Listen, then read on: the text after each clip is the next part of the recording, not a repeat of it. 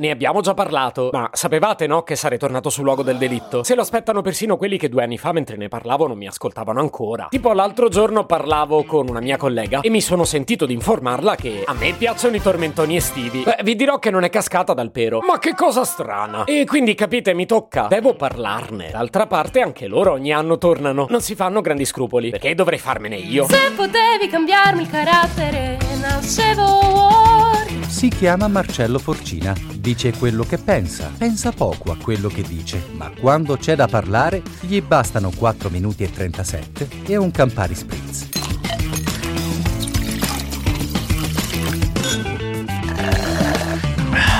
Io rilevo già un problema fondamentale di termini. Abbiamo deciso, o meglio, lo avete deciso voi perché io non l'avrei mai fatto, di chiamarli tormentoni estivi. Beh, se questa non è una scelta di campo. Tormentoni ha la stessa radice di tormento e quindi beh, di base nasce con un'accezione inequivocabilmente negativa. Certo devo usarlo anch'io, perché se no come lo chiami? Pezzone estivo che spacca. Ma poi chi ti capisce? Altrimenti col cavolo. Non vi ho mai nascosto che per me sono fonte di grande piacere, né che per me l'estate è rappresentata proprio dai tormentoni. Poi se voi preferite caldo, mare, sudore, umidità e magari pure una partita di beach volley che mi viene ansia solo a nominarla. Oh, cavoli vostri, io non giudico voi e voi non giudicate me. Comunque snoccioliamo il fenomeno. Perché dai, se questi tormenti funzionano, dovrà esserci necessariamente un motivo. Fino a qualche anno fa avrei risolto la questione dicendo che i tormentoni hanno necessariamente qualcosa in comune che li fa funzionare. E poi questo qualcosa sia argomento, musica, testo, voce, cover, arrangiamento, videoclip. Vogliamo davvero farcene un problema? Sì, molti pezzi sono un plagio, se vogliamo proprio usare termini tecnici. Però io mica li giudico per questo. Le note sono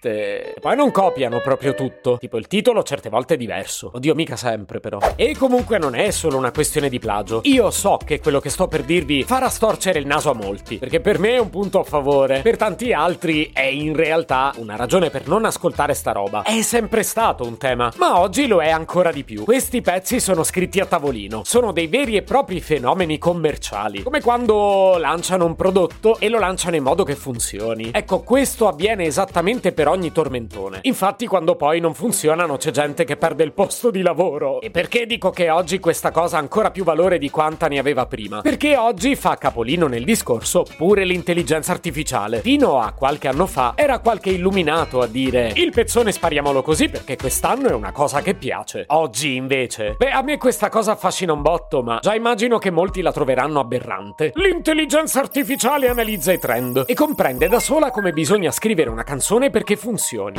Qualcuno potrebbe spiegarmi senza attingere al repertorio apocalittico perché questa cosa non andrebbe bene? È né più né meno quello che hanno sempre fatto le vostre mamme. Da sempre, se poco poco gli facevate notare che una cosa vi piaceva, loro ve la facevano trovare a tavola. Cucinavano quella roba lì solo perché piaceva a voi e magari avete pure dimenticato di ringraziare. Però vi piaceva, eh? Vi piaceva trovare il vostro piatto preferito a tavola. Se invece lo fa l'intelligenza artificiale e il vostro piatto preferito invece che a tavola ve lo serve nelle cuffie, allora no, non vi sta bene. Razza di ipocriti che non siete altro. Credo di essermi lasciato prendere la mano. Però, dopo tutte queste premesse, posso dirvi liberamente perché sono felice. Il pezzo di Elodie e Marco Mengoni l'ho sentito e spacca. Quello di Fedez, Analisa e Articolo 31. Ma che gli vuoi dire? Elettra Lamborghini è tornata. Dalla strana coppia Rovazzi-Orietta Berti non so che aspettarmi. Però certo sono curioso. Stanno tornando persino i Finlay. Ma che davvero? Ma soprattutto Paola e Chiara e i Bundabash. La vita ha deciso di farmi un enorme regalo quest'anno. Se potevi cambiarmi il carattere, nascevo Ward. Un podcast inutile, effervescente e tossico, come una pasticca di mentos in una bacinella di Coca Zero. Questa serie è disponibile su tutte le principali piattaforme di podcast: Spotify, Apple Podcast, Google Podcast, Spreaker, Amazon Music e a breve anche sul citofono di casa tua. Stelline, recensioni e follow sono molto graditi. Per due chiacchiere con Marcello e aggiornamenti sui prossimi inutili episodi, segui il canale Instagram Chiocciola Nascevo Word oppure cerca su Telegram l'account Chiocciola Marcellogram.